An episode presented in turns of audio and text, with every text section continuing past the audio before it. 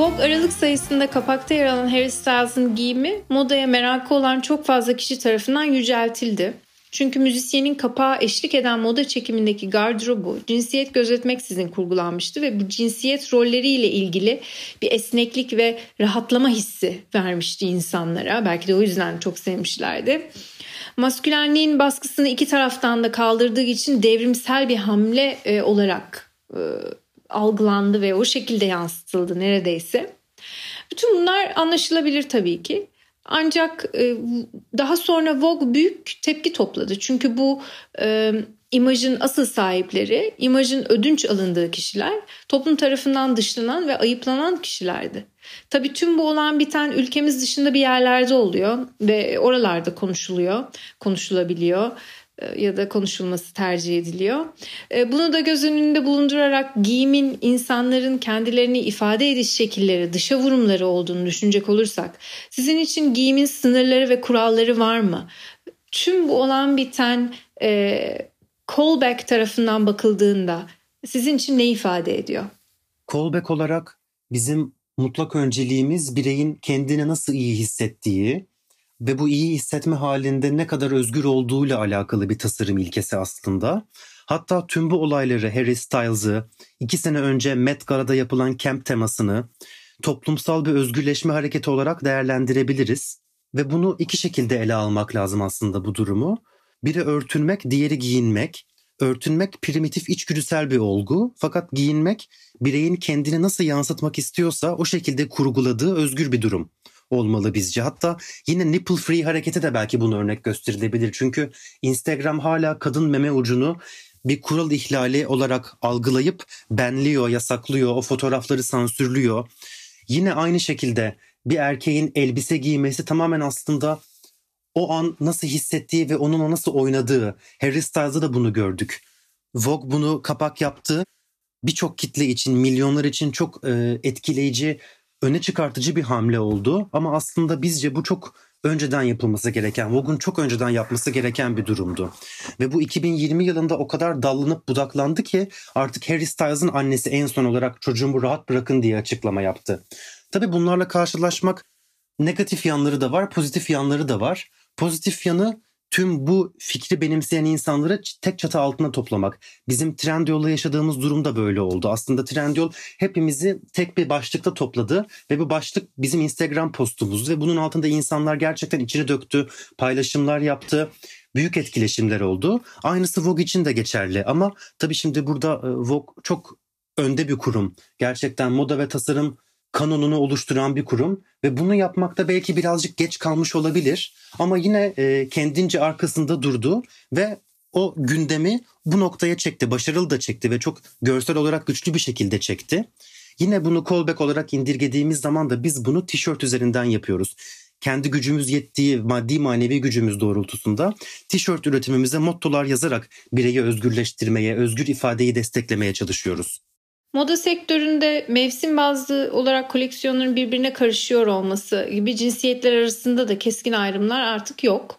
Az önce senin de değindiğin gibi. Zihnen, ruhen sınırları kaldırmak ve özgürleştirmek isteyen topluluklar, e, insanlar aynı özgürleşmeyi yapısal olarak da görmek istiyorlar doğal olarak. Bir nevi kuralları değiştirmek istiyorlar da diyebiliriz. Bir moda markası olarak cevap vermeni isteyerek e, özgürlüğe ve kurallara olan bakış açınızı merak ediyorum. Özgürlüğe ve kurallara olan bakışımız da aslında yine bireyde bitiyor marka olarak. Birey kendini nasıl iyi hissediyorsa ve yansıtmak istiyorsa tamamen onun seçimidir bu. Ee, çok girişken olabilir, çok çekimsel olabilir. Born Free hareketini destekliyordur, nudisttir. Yine saygımız sonsuz. Tişört yaparız, tişörtü giyip tamamen paramparça edip sadece yakasını bırakıp da giyebilir bunu. Callback böyle bir marka. En başından beri aslında biz bunu savunduk. Hatta e, çok fazla alıcımız vardı. Tişörtleri kesip boyayıp bize attı ve biz bunları gururla paylaştık. Çünkü buradaki esas fikir tamamen özgürce giyinmek. Hatta e, şöyle inanıyorum.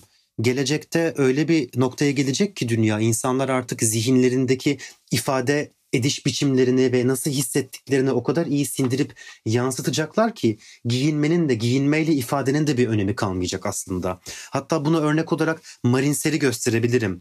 Marinser Second Skin ikinci deri adını verdiği stretch tasarımları, taytları, üstleri, tulumlarıyla ve e, mono baskıları da çok öne çıktı. Bu çok fütüristik bir bakış mesela.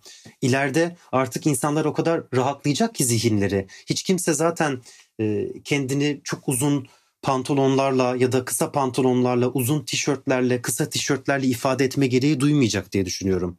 Çünkü şu an özellikle e, tasarımcı ürünlerine baktığımız zaman dünyada tarihte yapılmadık bir form, denenmedik bir kıyafet şekli kalmadı açıkçası. Çünkü omaj teknikleri de yapıldı. Eski dizaynerlerin reprodüksiyonları yapıldı. Yine markalar tarafından yapıldı hatta. Dolayısıyla şu an bir tasarım ürününün bir hazır giyim nesnesinin ya da arkasındaki fikir, arkasındaki kavramsal duruş alıcı için daha önem taşıyor. Siz e, bir tişörtü tişört olduğu için belki bazen alıyoruz doğru ama onun dışında majör alışverişlerimizde artık onun bizi nasıl hissettirdiği, bizi o modumuza uygun mu değil mi, nasıl göstermek istediği değer katıyor bir ürüne.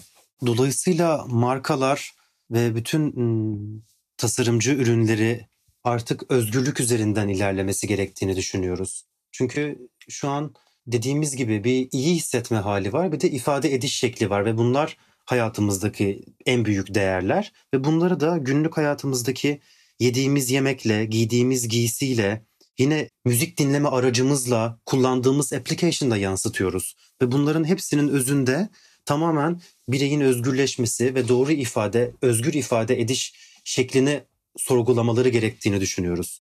Hem moda sektöründe hem de kültürel anlamda büyük bir moda ismi olduğunu rahatlıkla söyleyebileceğimiz tasarımcı Marc Jacobs e, bu bahsettiğimiz konu minvalinde aslında uzun zamandır birilerinin sesi e, oluyor. Bu yıl çokça şahit olduğumuz cinsiyet hakkındaki konuşmalara ek olarak çok seksüelliği, poliseksüeli kutlayan yeni bir koleksiyon çıkardı gençlerin hayallerinden, yabancılaşmalarına ilham aldı. Hiçbir e, cinsiyete atfedilmedi bu koleksiyon. E, aksine e, müşteri kendi kararına bırakıldı. Koleksiyonun bireyselliği e, vurguladığının altı çizildi. E, soru sormayı ve düşündürmeyi alan açarak e, sağlamış oldu bu şekilde dikte ederek değil de diyebiliriz belki. Callback'i kurduğunuzda da aklınızda benzer şeyler mi vardı? Ne vardı? Evet aşığız gerçekten biz de Mark Jacobs'ın duruşuna ve özgür ruhunu özellikle kendi sosyal medyasında ifade ediş şekline. Hatta belki baktığımız zaman Vogue'un Harry Styles'da o kapağı yapmış olmasının gücü de Mark Jacobs'ın bu özgür hareketinden de geliyor olabilir. Çünkü o kadar çok beğeni aldı ki ve o kadar çok yüceltildi, yüksel, yükseltildi ki çünkü çok büyük bir markanın başında. Ve özellikle bizim gibi daha lokal markalar için globalde önem taşıyan kişilerin, tasarımcıların kendi markalarıyla beraber bu hareketleri uygulamaları bizim için çok güç verici, ön ayak olucu aslında. Çünkü çok fazla tasarımcı var, çok fazla küçük marka sahibi var. Büyük markalardan aldığı güçle, ilhamla kendi adımlarını atabiliyorlar ve önce kendi küçük topluluklarına seslerini duyuruyorlar. Bizde olduğu gibi. Ondan sonra daha büyük hareketlerin içinde yer alabiliyorlar belki. Yine Marc Jacobs'ın son koleksiyonunda artık cinsiyetleri tamamen reddetmesi, yine bizim de e, ilk çıkış noktamızda erkek ve kadın kalıpları değil tek ortak bir kalıp yapıp hala daha öyle devam etmemiz, jeanlerdeki kalıpları kalmam, kaldırmamız. Çünkü insanlarda hala şöyle bir algı var. Düğmesi sağda ya da solda Aa bu erkek ürünü kadın ürünü. Aslında şu an giyinmenin tamamen bundan çıktığı, birey kendine neyi nasıl yakıştırıyorsa ve o an nasıl hissettiriyorsa onu yansıtması üzerine kurulu bir moda ideolojisi var ki bütün markalarda. Ya bunu Koton'da da görüyoruz aslında baktığımız zaman. Koton'un son reklam kap kampanyası da çok kapsayıcı ve özgürlük hareketini destekleyen bir kampanyaydı. Ve dolayısıyla ortaya çıkan ürün ve ürünler cinsiyet, renk, yönelim gözetmeksizin yapıldığı zaman artık günümüzde daha değerli oluyor. Çünkü alıcılar bir ürünün arkasındaki fikri sorgulaması gerektiğini öğrendiler ve bunu yaptıktan sonra araştırıp belki günlerce belki haftalarca fikir aldıktan sonra ürünleri satın alıyorlar. Bizim callback özelinde de çok fazla aslında mesaj aldık. Çünkü bazen bilinç dışı seçimler yapabiliyor müşterilerimiz.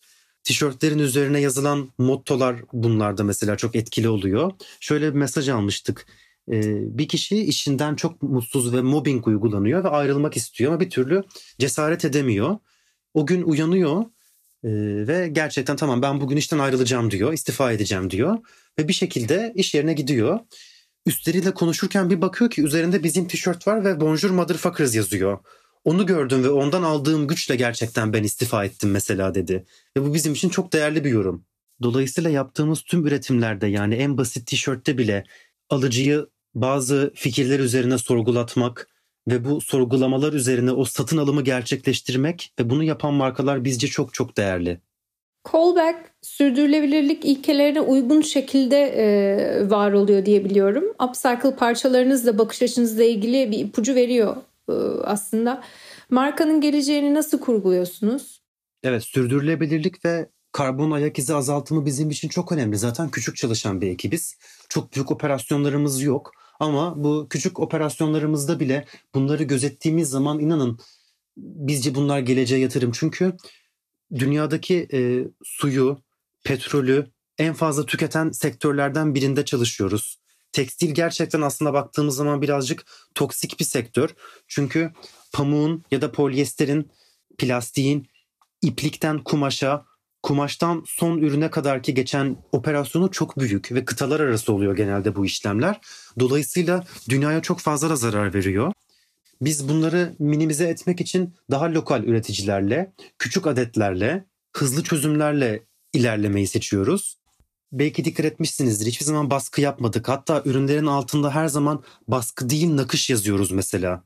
Bu e, tamamen birazcık gerçekten nakışın ne kadar daha baskıdan ziyade sürdürülebilir olduğunu savunduğumuzla alakalı. Çünkü bir kumaş baskıya girdikten sonra onun yıkaması olması gerekiyor ve yıkama normal bir kumaşa göre çok daha fazla suyla yapılıyor üzerinde boyalar olduğu için. Biz bunu minimize etmek için her zaman nakış tekniğiyle çalışıyoruz. Pamuk ipliklerle nakış çalışıyoruz. Etiketlerimizi yine baskı yaptırmıyoruz. Ambalajlarımız geri dönüştürülmüş plastikten oluyor kullandığımız mesela en son yaptığımız jean kapsül koleksiyonun da parçaları büyük denim firmalarından alınan kumaşlarla yapıldı. Biz o kumaşları yaptırmadık ya da gidip hazır almadık. Upcycle ceketlerimiz de aynı şekilde. Hatta e, az önce de söylemiştim. Bu ceketlerin arta kalan kumaşlarından da etek yapıyoruz. Astarların hepsini topluyoruz. Günün birinde belki onlardan patch yapılıp belki başka bir şey yapabiliriz diye. Çünkü ya atığı minimuma indirgemek gerçekten çok önemli. Tekstil sektöründe özellikle çok önemli. Bir de pandemi tekstil sektörüne neyin fazla olduğunu gösterdi üreticilere ve büyük markalara. Hatta belki bilmiyorum duymuşsunuzdur Gap e, Nisan ayında yeni üretimini bir süreliğine durdurdu fazla kalan depo yani mağazalarındaki fazla kalan malları depoya çekti ve part part gönderme kararı aldı mağazalarına. Bu aslında baktığımız zaman büyük bir adımdır. Çünkü bunlar çok büyük supply chain'ler ve dünyayı sektörü bu markalar yönetiyor.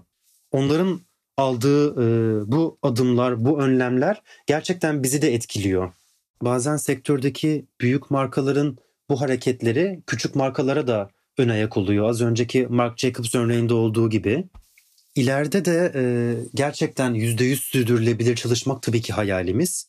Şu an zaten akıllı kumaşlar, salyangoz larvasından üretilen kumaşlar, iplikler deneniyor ama tabii bunlar çok yüksek maliyetleri. Bunları şu an için maalesef karşılayamıyoruz. Ama o gün geldiğinde biz buna hazır olmuş olacağız. Biz bu operasyonu A'dan Z'ye bunu uygulayabilir şekilde yaşamış bir marka olacağız diye düşünüyorum. Ve e, hiçbir zaman devasa tüketimleri, milyonlarca üretimleri destekleyen bir duruşumuz olmayacaktır. Bu da zaten bir ürünün arkasındaki kavramsal duruşla ilgili aslında. Peki sence moda bizi kurtarabilir mi? Evet, e, moda akıllı ve kavramsal tasarımla bir araya geldiğinde bizi kurtarabilir belki. Doğru kurgulanmış, sürdürülebilir tekstil üretimi ve tamamen bireyin zihin ve yaşam kalitesini artıran tasarımlarla bir araya geldiğinde dünya kurtulabilir diye düşünüyoruz. Bu noktada en önemli unsur da aslında modanın tüm görsel çalışmaların tam odağında olması. Yani müthiş popüler bir sektör, popüler kültüre hizmet eden bir sektör ve tam ortasında duran bir sektör bunun. Az önce bahsettiğim ikinci deri olarak çalışan Marinsen örneğinde o da çok çünkü sustainable üretimi ilke edinmiş bir tasarımcı bu arada. Beyoncé'nin Black is King bütün e, videolarında part part yer verdiği marinser tulumları mesela bunlar o monokramatik e, fütürist duruşu çok destekliyor.